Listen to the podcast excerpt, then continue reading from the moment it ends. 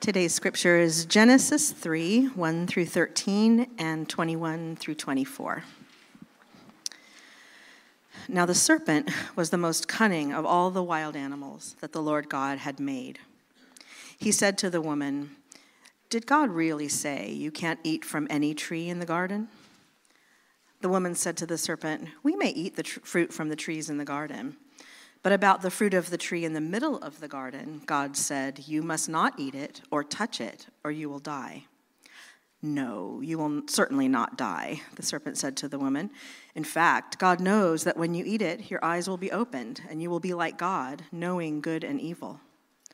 The woman saw that the tree was good for food and delightful to look at, and that it was desirable for obtaining wisdom. So she took some of its fruit and ate it. She also gave some to her husband who was with her, and he ate it. Then the eyes of both of them were opened, and they knew they were naked. So they sewed fig leaves together and made coverings for themselves. Then the man and his wife heard the sound of the Lord God walking in the garden at the time of the evening breeze, and they hid from the Lord God among the trees of the garden. So the Lord God called out to the man and said to him, Where are you? And he said, I heard you in the garden, and I was afraid because I was naked, so I hid. Then he asked, Who told you that you were naked? Did you eat from the tree that I commanded you not to eat from? The man replied, The woman you gave to me to be with me, she gave me some fruit from the tree, and I ate. So the Lord God asked the woman, What have you done? And the woman said, The serpent deceived me, and I ate. The Lord God made clothing from skins for the man and his wife, and he clothed them. The Lord God said, Since the man has become like one of us, knowing good and evil, he must not reach out, take from the tree of life, eat, and live forever. So the Lord God sent him away from the Garden of Eden to work the ground from which he was taken. He drove the man out and stationed the cherubim and the flaming, whirling sword east of the Garden of Eden to guard the way to the tree of life. The word of the Lord.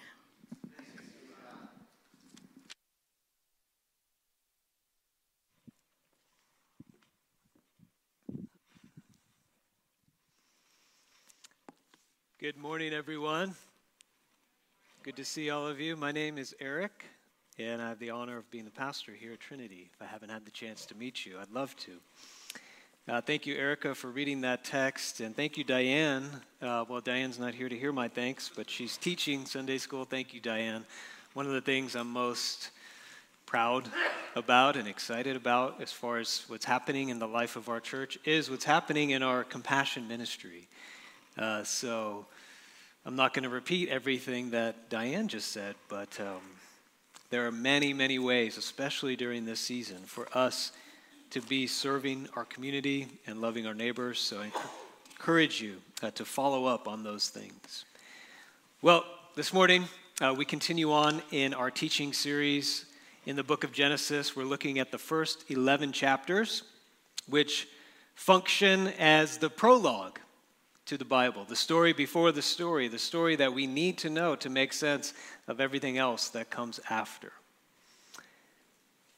I am sad to say, though, that this morning we have to leave paradise, the world of Genesis 1 and 2, which we've been in for the past seven messages uh, as we've begun this series in Genesis. Those two chapters in the Bible, they tell us about a world without sin, a world without death, a world without suffering and evil. But now we are moving on. So it's like when you have the best vacation getaway that you can imagine, and maybe it's in a place that you feel like is paradise for you and for your family. And usually, in, in those moments when we have to return and leave, we say we have to go back to the real world, right? Back to the real world. Well, this morning, as far as where we are in the text of Scripture, we are coming back to the real world. The real world is not a paradise. It's not a perfect paradise. Does anybody want to dispute that this morning? We'll go ahead and. Is anybody here and like saying, My life is right now a perfect paradise? Even when things are going well, we realize it's not what it should be. It could be a lot better. I could be a lot better. Even when we say, I can't complain about what's happening in my life, who could say that the world around us is a paradise? It's the way it ought to be. We would say it's not even close. And why is that? Why is it that we all have this idea, we all have this sense that the world around us, that our own lives can be way better? They could be way more whole, could be way more full of harmony and joy and life than they are. We can all have this sense and this idea that the world doesn't have to have wars. There doesn't need to be refugees from Ukraine coming and all the violence that is forcing them away from their homes. The world doesn't have to have abuse and broken relationships and loneliness and anxiety everywhere and anxiety in all of us. Poverty and hunger, they don't have to exist.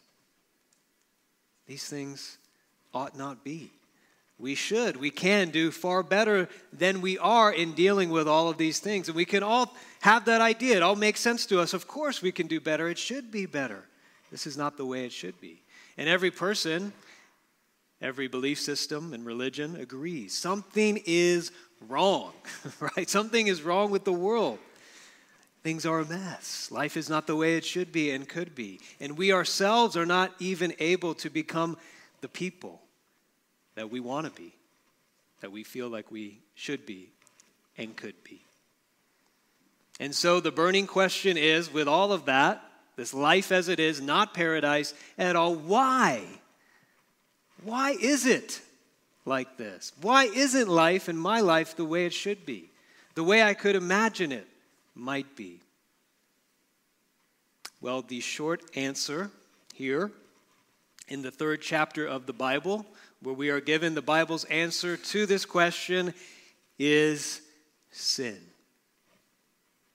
Genesis 3 tells us that humanity and with us the whole creation has fallen that's the title for the sermon, The Fall. This is the title that's probably in your Bible for this text of Scripture, The Fall of Man. We have fallen from what we were meant to be into what we are because of sin. The word sin isn't in this text, you don't see it there. But later on in the Bible, Romans 5, Adam's choice here is called sin. In Romans 5, it says, Sin entered the world through one man, in 1 Timothy 2, Eve's action is called transgression or crossing a limit or a boundary. And because of these things, we have the fall.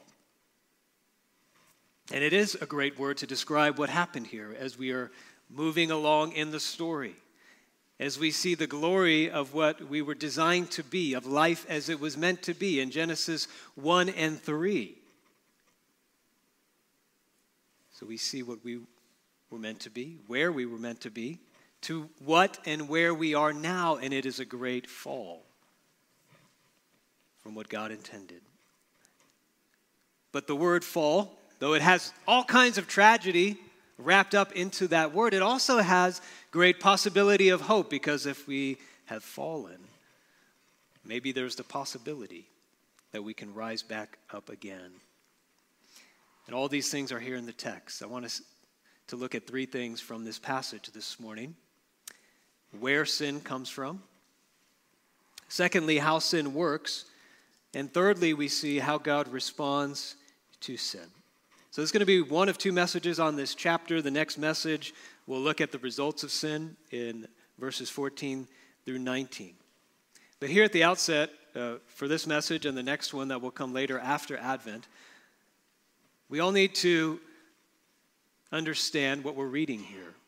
And we have probably questions about it. Maybe this is the hundredth time we've read this. Maybe we're new to this story. But what are we reading here? How is it presented in the Bible? And the answer is this isn't a mythical or symbolic story. In the Bible, it's presented as a historical story. The opening of this passage, the heading for this passage, is back in verse 4 of chapter 2 where it says, These are the records of the heavens and the earth. These are the records. This phrase is used 10 times throughout the book of Genesis, like a chapter a heading.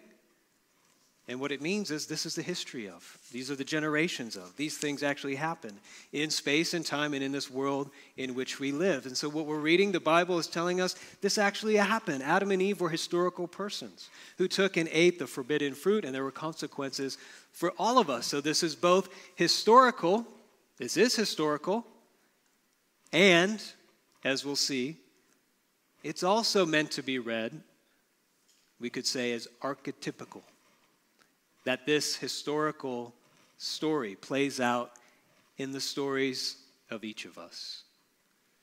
So, with that introductory remark, let's look at the first point where sin comes from. And I hesitated about wording it exactly like that. It could be misleading because what we're not given here in this story, or really anywhere else in the Bible, is the answer to the question of the origin of evil. And I realize as many of you were reading this or coming back to this story, you just hit the very first verse there in chapter 3 and go, wait, who is this? If you look at chapter 1, now the serpent, who was the most cunning of all the creatures that the Lord God had made. And we say, wait, where did this serpent come from? If God made it, that's what it says, why did he allow this being this serpent into his perfect garden and creation? Why did he allow this cunning creature, if it was so cunning and deceptive, to tempt Eve and Adam and ruin all the beauty, all the goodness of his creation and what he intended in his relationship with humanity? Just from reading Genesis 1 and 2, we say God is the creator of all things. That's what it says the universe. So he could have just looked at this little serpent there in the garden and just flicked him away, right? Without any effort. And their problem solved, right? None of the brokenness, none of the miseries in this world, and the suffering even in our own lives would have ever happened. So, we all say, why not? Why didn't God do that? Instead, here is this evil being and this personality. The Bible later calls this being Satan or the devil, who opposes God and his purposes, whose fall into sin himself must have preceded this story. Here he is in the garden in paradise. And we're not given a specific answer why did God allow this? But clearly, what we see here and in the rest of Scripture is that God allowed the serpent and God allowed humanity the freedom to choose to obey His word or to not obey His word and to live with the consequences of their choices. And we see that the rest of Scripture unfolds the story and the plan of God's response to that choice and to the consequences, which we'll talk about when we get to the third point. So there are some things that we wish we knew. We just got to put them out there and say, they're not answered for us. They're not given to us, but there are some very important things that we are told in this passage that do provide us with answers that might not satisfy everything we want to know, but are the most compelling and satisfying answers that make sense of the mess that we all know that we are in. Number one, we have some subpoints here on the slides. We are told this from this story sin doesn't come from God. God cannot be blamed for sin and evil. The blame and the responsibility is on the serpent and on the man and the woman. That's how the story reads. Satan and sin and evil are not some kind of equal or opposite force to God, as if they're locked in a battle of equals. These things, sin, evil, Satan, have not always existed. They are not co eternal with God, but they have been allowed for a time to exist in God's creation and plan. Now, here's why this is important. Because every other story, please think with me about this, every other belief system outside of the Bible and this story says sin and evil, however you want to define them. They've always been there, and they will always be there. Eastern belief systems hold to a sense of yin and yang or equal opposites. They necessarily exist side by side in tension. And modern scientific, uh, scientific naturalism that says this world is all there is means evil is just the way things are. It's a necessary opposite, or it's simply a part of nature. We may struggle with the questions of why God allows sin and evil, but let's not miss the hope of what this passage does teach us that God allowed sin and evil, but He is not the author of sin and evil. And so here's the hope God can do something about sin, evil, suffering, and all the consequences. What we know of Genesis 1 and 2, of God's power, His care, His goodness, His love for what He has made, is not only that God can do something about these things, but we can fully expect that God will do something, that He won't sit back and let sin and evil ruin his design and his intentions for us in the world. We know, if we are honest about our track record as human beings and just our own personal lives, we can't do it. We can't make our lives or the world the way it should be. But here, even in the fall of sin, even in the story of the fall of man into sin, we have hope that there is someone who can do something about it. And he does. God won't let sin and evil ruin us or his creation. God won't just leave us in the consequences of our choice to turn away from him, but he will come after us and find us, which we'll talk about more later. So, where does sin come from? Sin doesn't come from God. There's great hope in that. But there's also something very humbling in this text as well when it comes to what it tells us about where sin comes from. Sin comes from the fall of Adam and Eve. A few weeks ago, I entitled my sermon OG, and I was uh, referring to original goodness. To make the point that in the biblical story, original goodness precedes original sin. That humanity's glory and dignity and value was not lost at the fall, and in this moment, and having seen that in Genesis 1 and 2, now we can talk about original sin. That's another concept we don't like at first and we have questions about, but one that is taught here, and it's one that I would submit that we, we greatly need. Original sin, what does it even mean? It means, as in Romans 5 12, this is what it says. Quick definition here from Scripture. Sin entered the world through one man, and death through sin. In this way, death spread to all, all people, because all sinned. So, original sin means everyone descended from Adam, all of us, every single person, sinned in him and fell in him. And that we have all repeated and agreed with Adam's sin in our own sin. And so we can't say, wait a minute, Give me my own chance. Give me my own paradise. And I wouldn't do what they did. As we see, the story goes on in Genesis 3. We're going to talk about this and look at this in this series into 4 and 5, 6, all the way into 11. Cain and Abel, the descendants of Adam and Eve, and on into the time of Noah and the flood. And the spoiler alert is things get worse.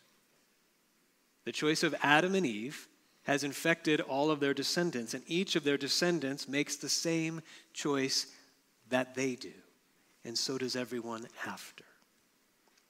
This is what the Bible describes as original sin.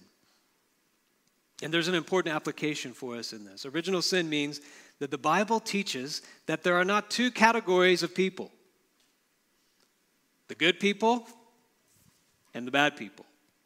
There is one category fallen sinners in need of God's saving grace. When original sin is denied, it means there are two categories. There's good and bad, there's the holy people and the outsiders, there are those who are the accepted ones, and there are those who are the rejected ones. And the reason why you're in your category is because of what you have done and what you have earned. So the good and the holy, or however you want to describe those people who are accepted, who are on the right side, it means they can't look down on others, they can judge others, they can lose hope for other people because they've earned their spot on their side. And they can tell God, You owe me, God. For the goodness I have, I've earned my status, I've earned my place. I deserve my position as the one who is good and who is in. But Christianity, starting in Genesis 3, says no to all of this. It says we are all fallen, and our only hope is the grace of God and his unearned love that is all gift. So, Christianity's answer to the world's question, to everyone's question, what is wrong with the world is I am.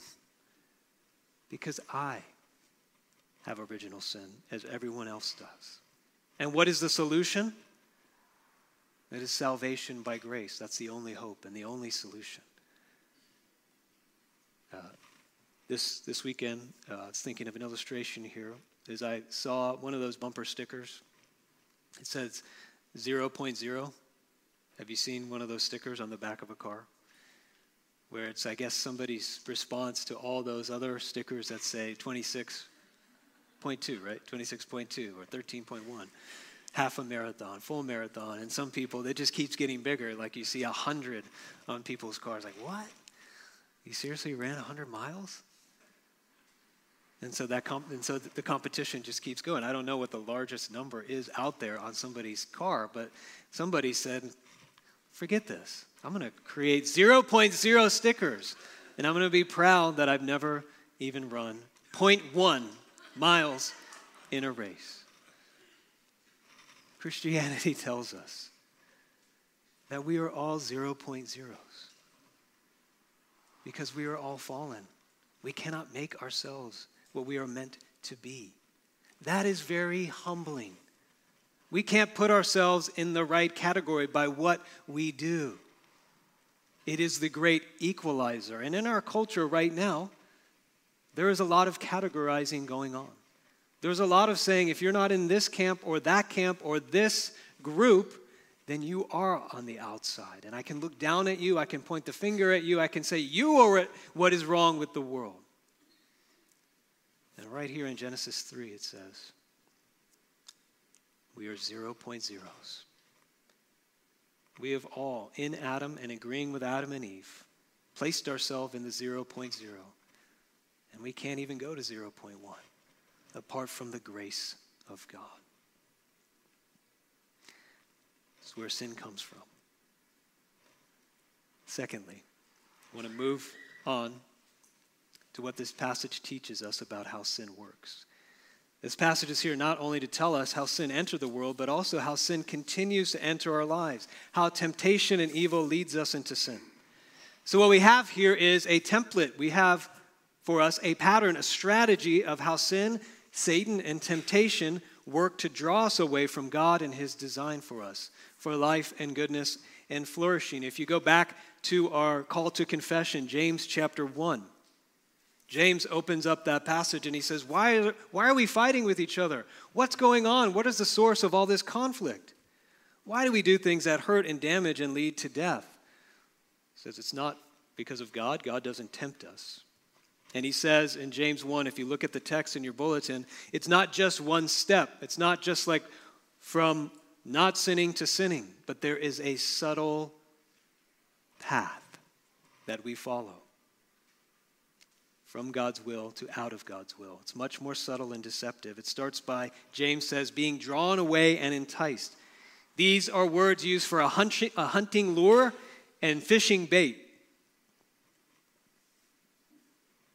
When um, a few years ago, our family went to a family camp and there was a fishing pond, and we were really excited to go to the fishing pond, especially one of my young kids who loves, or my youngest who loves to fish. So we go there, and there's, there's some uh, fishing poles and there's stuff to use there, and we putting it, putting it in, putting it in. And you could see the fish. It's a little tiny pond, and the fish are just not even looking at anything we have to offer. They're just doing their thing and swimming and swimming. Like, come on, aren't you hungry? And what we realize over time is that these fish have probably been baited, hooked, and caught. Who knows how many times? And taken out of the water and manhandled, and they're like gasping, right, for water and oxygen from the water, and they're flopping on the deck and they're being tossed back in. I don't know, after like 20 times of that? These fish became very smart and said, No, no, no. I'm not going to take the bait. This passage is here for us so that we ourselves would learn to be people who don't take the bait, who don't take the bait of sin, which can look like it leads to life, but leads to death. Let's look at each phase here. Verse 1, back to verse 1. The serpent said to the woman, to the woman, Did God really say you can't eat from any tree in the garden? Think about that. What a question. In just one little question, there's so much that is distorted and misrepresented. That's a little bit of a grain of truth, but everything else is distorted. What God had said in Genesis 2:16 was what? You may freely eat from any or from every tree in the garden. He said except for this one. So God's word here, first step is distorted. From a word of freedom and generosity to a word that is restrictive, harsh, and oppressive. God's word is distorted, God's character is distorted from the free and gracious giver of life, the creator of all things, and everything that they need, to this God who is holding back. Did he say you can't eat from any tree? Up until this point, and over and over again in Genesis 1 and 2, we see the words God said, His word is spoken. And every time after those words appear, something good is created, something beautiful and life giving results, and a sheer gift is brought into being beauty, light, seas, the oceans, the animals, the trees, the plants. God says, I've given you all these, everything in, in Genesis 1:29. He creates man and woman and marriage and human relationships. And every time God speaks, his good and giving and generous character is proven and shown and revealed. Sin and Satan seek to completely distort this so that we think God's Word, God's character. It's all about rules, restrictions, controlling people. Did God really say? And it goes from distorting to doubt. How does Eve respond in verse 2? The woman said to the serpent, We may eat the fruit from the trees in the garden, but about the fruit of the tree in the middle of the garden, God said, You must not eat it or touch it, or you will die. Now, if we look at this response, there are seeds of doubt that were already planted in Eve's mind and in her heart.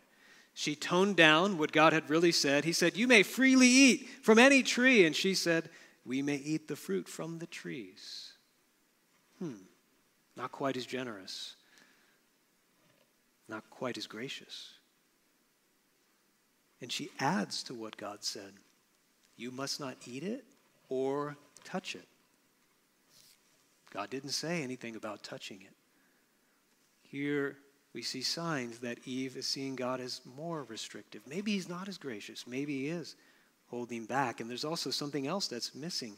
Eve doesn't mention the tree of life at all in the middle of the garden. So she's lost sight, it seems, of what God had provided right there in the center of everything life. And instead, she says, at the middle is only something forbidden. That's a big omission. As we think about this, when it comes to the role of doubt and skepticism, there's a kind of maybe doubt or questioning that is, that is good and fair. Kind of doubt that wants more than shallow answers to our questions, to accept things without thinking, but there's also kind of this doubt that is really about avoiding accountability. If you can be skeptical and doubt everything, whether you're very sophisticated and philosophical about that or just very simple,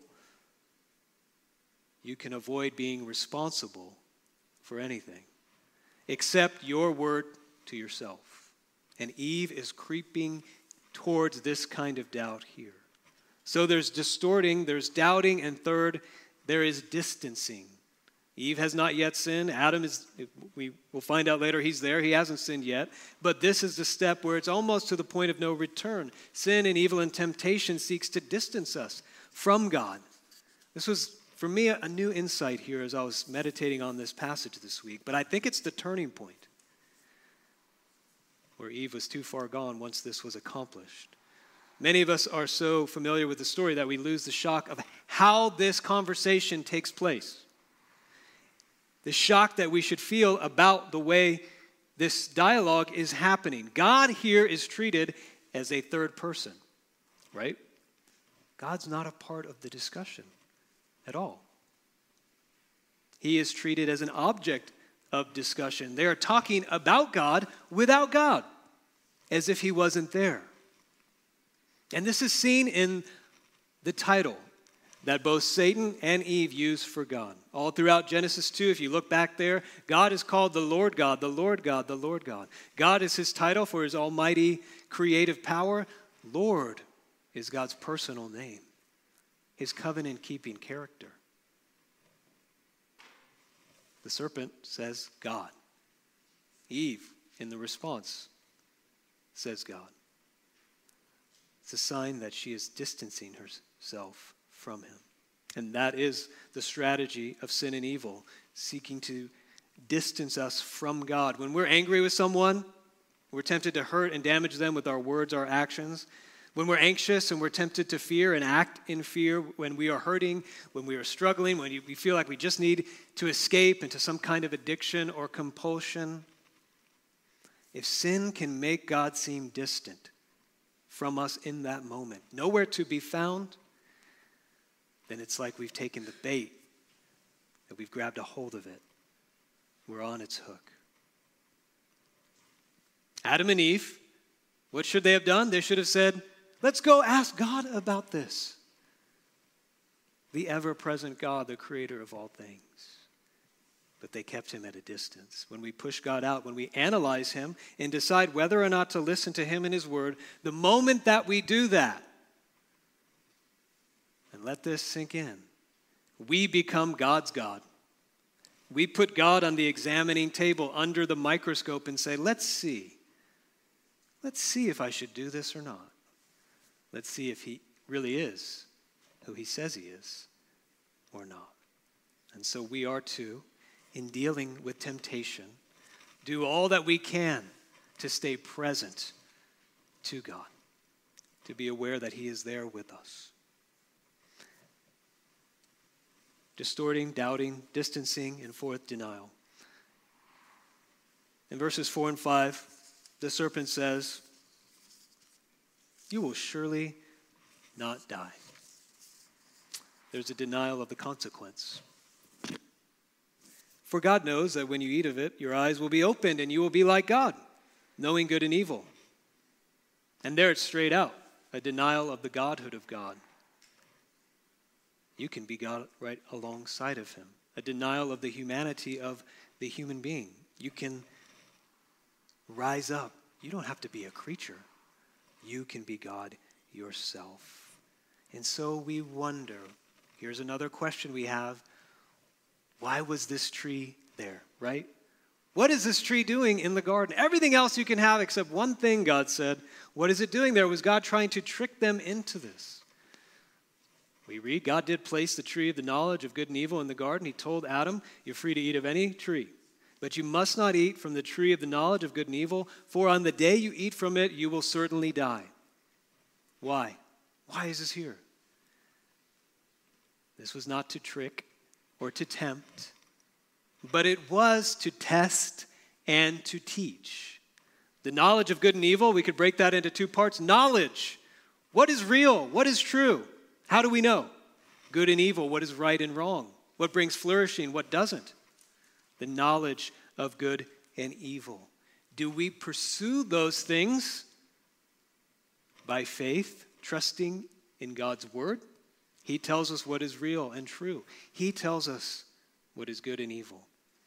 Or do we step into moral and epistemological autonomy? fancy way of saying, do we decide for ourselves what is real and true and right or wrong? What God was doing was teaching them that to be human, to live in what is true and real, to live in what is good, and to mature into what we were made to be means we live in the limits that He sets for us and in submission to His word. To obey God, not because it makes sense to us, as if God answers to us, but to obey God because He is God, because He is good and gracious, and because we answer to Him. The tree was there to teach them this. It was a command that required simple trust.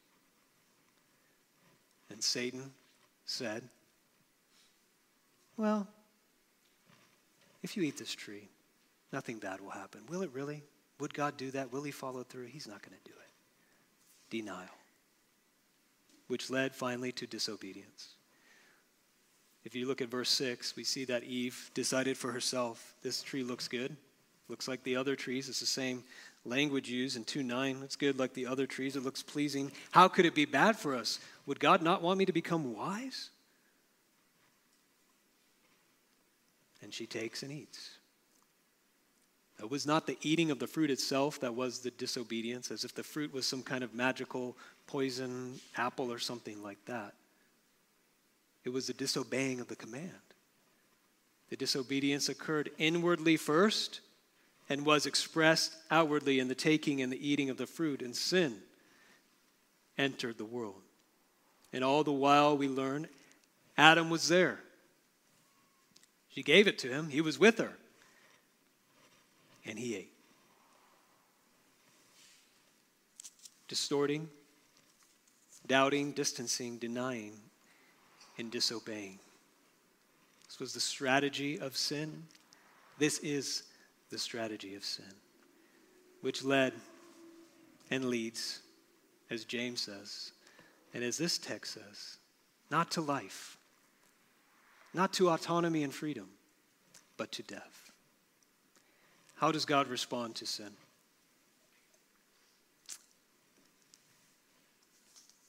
One of the books I was reading this week, the author said this Though we often trivialize sin, trivialize sin. This story should make us pay attention to what it really is. Sin is not a mere mistake, nor it is the inevitable result of being human and limited. Sin is the decision to choose our own way instead of the way God has built into creation.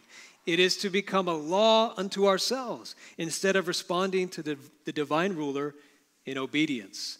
It is an act of autonomous rebellion this strategy of sin, how sin works. At each step, sin, temptation, Satan, evil, seeks to soften the reality of what sin is, of how personal an act every sin is against God, how it is essentially a breach of trust between us and God Himself. Sin is not some substance or something that gets inside of us. Like the Venom movie or whatever, like this thing, this black thing got inside of me. No, sin is not like that. Sin is relational. Sin is about what we do with God and do to God. Now, how do you respond when someone distorts your words? Try to think of examples here with me. Somebody says, hey, You said this. I didn't, I didn't say that. How do you respond when someone doubts your character and intentions? And you can probably think of an example like this where somebody says, Well, you said this and you did this, and so this is what I thought you were saying and doing. Say, You think of me like that?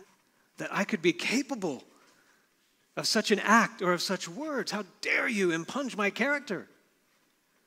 And we get really upset.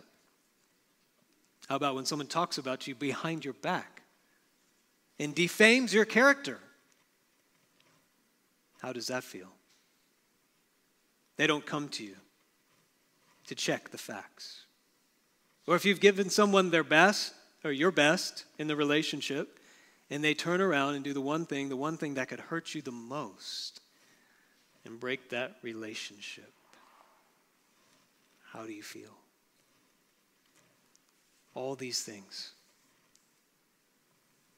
we do to God whenever we sin. And when we see sin for what it is, we can see God's full response for what it is. God allowed the consequence of sin to play out. There's not, we notice, immediate physical death. Was that what God intended? Immediate physical death, eat and die right in that moment. But what we do see is an end to life as God had designed, which did include eventual physical death. And instead of living in some higher level of life and insight that sin gave them, some higher level of pleasure that they didn't have, Adam and Eve, their eyes are open. And what are they doing? They are hiding in shame and guilt and fear with fig leaves covering them. So God does allow the consequences to play out that He said were the consequences. But He does something more. We see in verse 21 God pursues. Where are you? Of course, he knew where they were, he knew why they were there. But God takes the initiative, he pursues. And from this, there's so much we could say about this. But we see God does not leave us in our sin. God does not leave us in the death that we deserve and choose. He is a God who seeks and saves the lost. And we see further that God covers. God addresses this inadequate way that Adam and Eve tried to cover their guilt and shame with fig leaves and fear and hiding. That keeps them hiding from each other and from Him. He pursues them. Where are you? And then we see that He clothes them, He gives them clothing to cover their shame and their guilt. Something we see, there's a subtle hint here. What, where do these clothes come from? Likely something had to die in order for God to provide these clothes. Something had to die for their sin to be covered. We see God provides the covering. This is just a hint. This is just the beginning of God's response, which is fulfilled in Jesus Christ. We see in Jesus, God pursues us as far and as entirely as we could ever imagine in our sin, even though sin is what it is. We'll talk a lot about this over Advent, but Jesus, the eternal Son of God, left his throne of glory, his paradise of heaven, to live in a fallen world as the Word made flesh to dwell among us, Jesus, all of who He is and all of what He's done, He's saying, This is my Word. I am the Word made flesh. This is my character. This is my graciousness. This is my goodness. When we look to Jesus, can we ever deny or disbelieve that the Word of God is gracious, that the heart and the character of God is good? Can we deny it when we look at Jesus? In Jesus Christ, God covers all our shame and guilt. What kind of God takes the place of the rebels who tried to take his place? A God who became one of us, who did not hide his own nakedness and shame, but hung naked on a cross. There again, humanity did exactly what they did in Genesis 3 and what we have done to him. Mock his rule, mock his word, his rightful kingship with the crown of thorns and say, You're not king, we are. Why would God do that? Why would God subject himself to that? Because we needed a covering. Because he wanted us to come out of hiding because he wanted to draw us out of what we had fallen into so we can be restored back to him. This is the grace of God in Jesus Christ. Friends, why would we ever not trust a God like this? Why would we ever sin against a God like this? Let's pray. And let's ask the Lord for a fresh experience of his grace and goodness. Lord, we thank you. This story greatly humbles us, especially when we realize that it's our story too. But we thank you that though this story exposes our sin for what it is, and we want to hide from that, we don't want to own that, that this is what we would do to you, the one who's made us and given us all things. Every good and perfect gift is from you, and this is what we've done to you. As we own that, as that sinks in, I pray that it wouldn't drive us into hiding like Adam and Eve, but we'd hear your voice calling us out, Where are you? And we'd say, Here we are and we'd come to be clothed again in the righteousness of Jesus Christ. We'd come to be covered in our shame. And in that covering and in that clothing, that the allure and the enticement and the, the hook and the bait of sin might be far, far less appealing to us. Because we have come to a place where we realize we can trust you and your word. Would you help us? Lord, grow more into that even this morning, we pray. In Jesus' name, amen. Amen. This morning we celebrate the Lord's Supper together.